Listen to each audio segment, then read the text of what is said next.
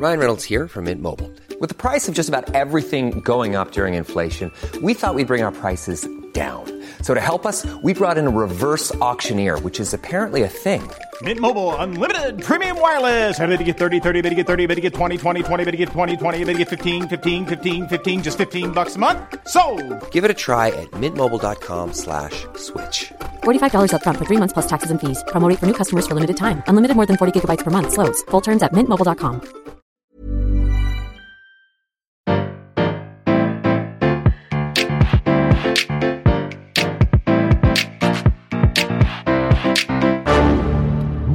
vous avez choisi la réponse D. Mais d'abord, écoutez la question. Aujourd'hui dans la catégorie sciences et technologies. Vous savez sûrement ce qu'est un parasite. Mais si, rappelez-vous le gui, le pou, le ver solitaire, votre grand frère. Mais savez-vous ce qu'est un hyperparasite? Je suis sûr qu'on peut s'en sortir avec un peu de grec. Le minimum, entendons-nous, pour pouvoir faire un peu d'étymologie. Le préfixe hyper peut signifier soit l'excès, soit le passage à un niveau supérieur. En l'occurrence, je vais pencher vers le second. Un hyperparasite, c'est un parasite de parasite. Le parasitisme, c'est un phénomène assez connu. Il s'agit d'un organisme qui tire profit d'un autre de façon durable pour se nourrir, s'abriter ou se reproduire, et avec des conséquences négatives pour l'hôte. Je suis sûr que c'est d'ailleurs une totale coïncidence si le mot nous vient du grec, littéralement qui se nourrit à côté d'eux, et désignait au départ une fonction politique, celle de préposer à l'agriculture. Et pour revenir au sens premier du mot hyper, même si on pense souvent les parasites comme des petits organismes, ce n'est pas toujours le cas. Par exemple, chez l'humain, le ver de Guinée peut atteindre 80 cm. Ça donne envie de faire attention à l'eau qu'on boit quand même. Le plus grand organisme vivant est même un parasite. Imaginez qu'un champignon, l'armillaire à spasme foncé, couvre une surface de quasiment 9 km et il est estimé à plus de 100 tonnes.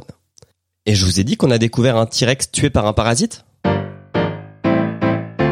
Délaissons un peu nos champignons et intéressons-nous au merveilleux monde des guêpes, pour bien comprendre de quoi on parle. Plus précisément, on va parler des Cynipidae, de petits spécimens mesurant entre 1 et 8 mm de long. Leurs larves sont strictement végétariennes. Et les œufs sont donc pondus directement sur des plantes, souvent des chênes. Une fois pondus, les cellules végétales alentour vont se désagréger et former une petite chambre pour la larve. Celle-ci, malgré son jeune âge, va rediriger la croissance végétale pour à la fois se forger une barrière protectrice, mais aussi se préparer un garde-manger sur place. Une sorte de graine mutante, qu'on appelle une gale, va se former. Bref, on est au chaud, on est bien, on mène la belle vie de parasite. Alors vous vous en doutez, un tel palace au frigo rempli va attirer du monde. Des insectes, des acariens, des champignons. On les appelle des inquilins. Ils profitent juste du boulot de la larve. Certains vont vouloir aller plus loin et c'est à ce moment-là qu'on va parler d'hyperparasitisme. Entrent en scène les Torimidae dans leurs armures vertes métallisées, armés d'un organe qu'on appelle un ovipositeur. Il sert, comme son nom l'indique, à déposer des œufs à destination. Chez les guêpes qui nous intéressent, l'ovipositeur peut faire la même taille que le reste du corps, et il est renforcé en manganèse et en zinc. C'est en fait une sorte de perceuse qui va permettre de faire un trou dans la gale, puis dans la larve qui s'y abrite. C'est plus simple et meilleur de ne pas s'embêter à avoir à digérer le végétal après tout. Bien sûr, bah, la nature elle est bien faite. Les parasites cherchent à se défendre contre leurs propres parasites. Par exemple, quand l'hôte ne peut pas offrir un abri suffisant, certaines larves vont prendre ce rôle. Chez certaines espèces parasites, un peu à la manière des fourmis, il va y avoir de vraies castes de larves, certaines destinées à devenir adultes et d'autres destinées à les protéger contre le danger. On ne se doute pas de la guerre évolutive qui se déroule sous nos yeux. Bravo, c'était la bonne réponse. Pour aller plus loin sur ce sujet, retrouvez les sources en description.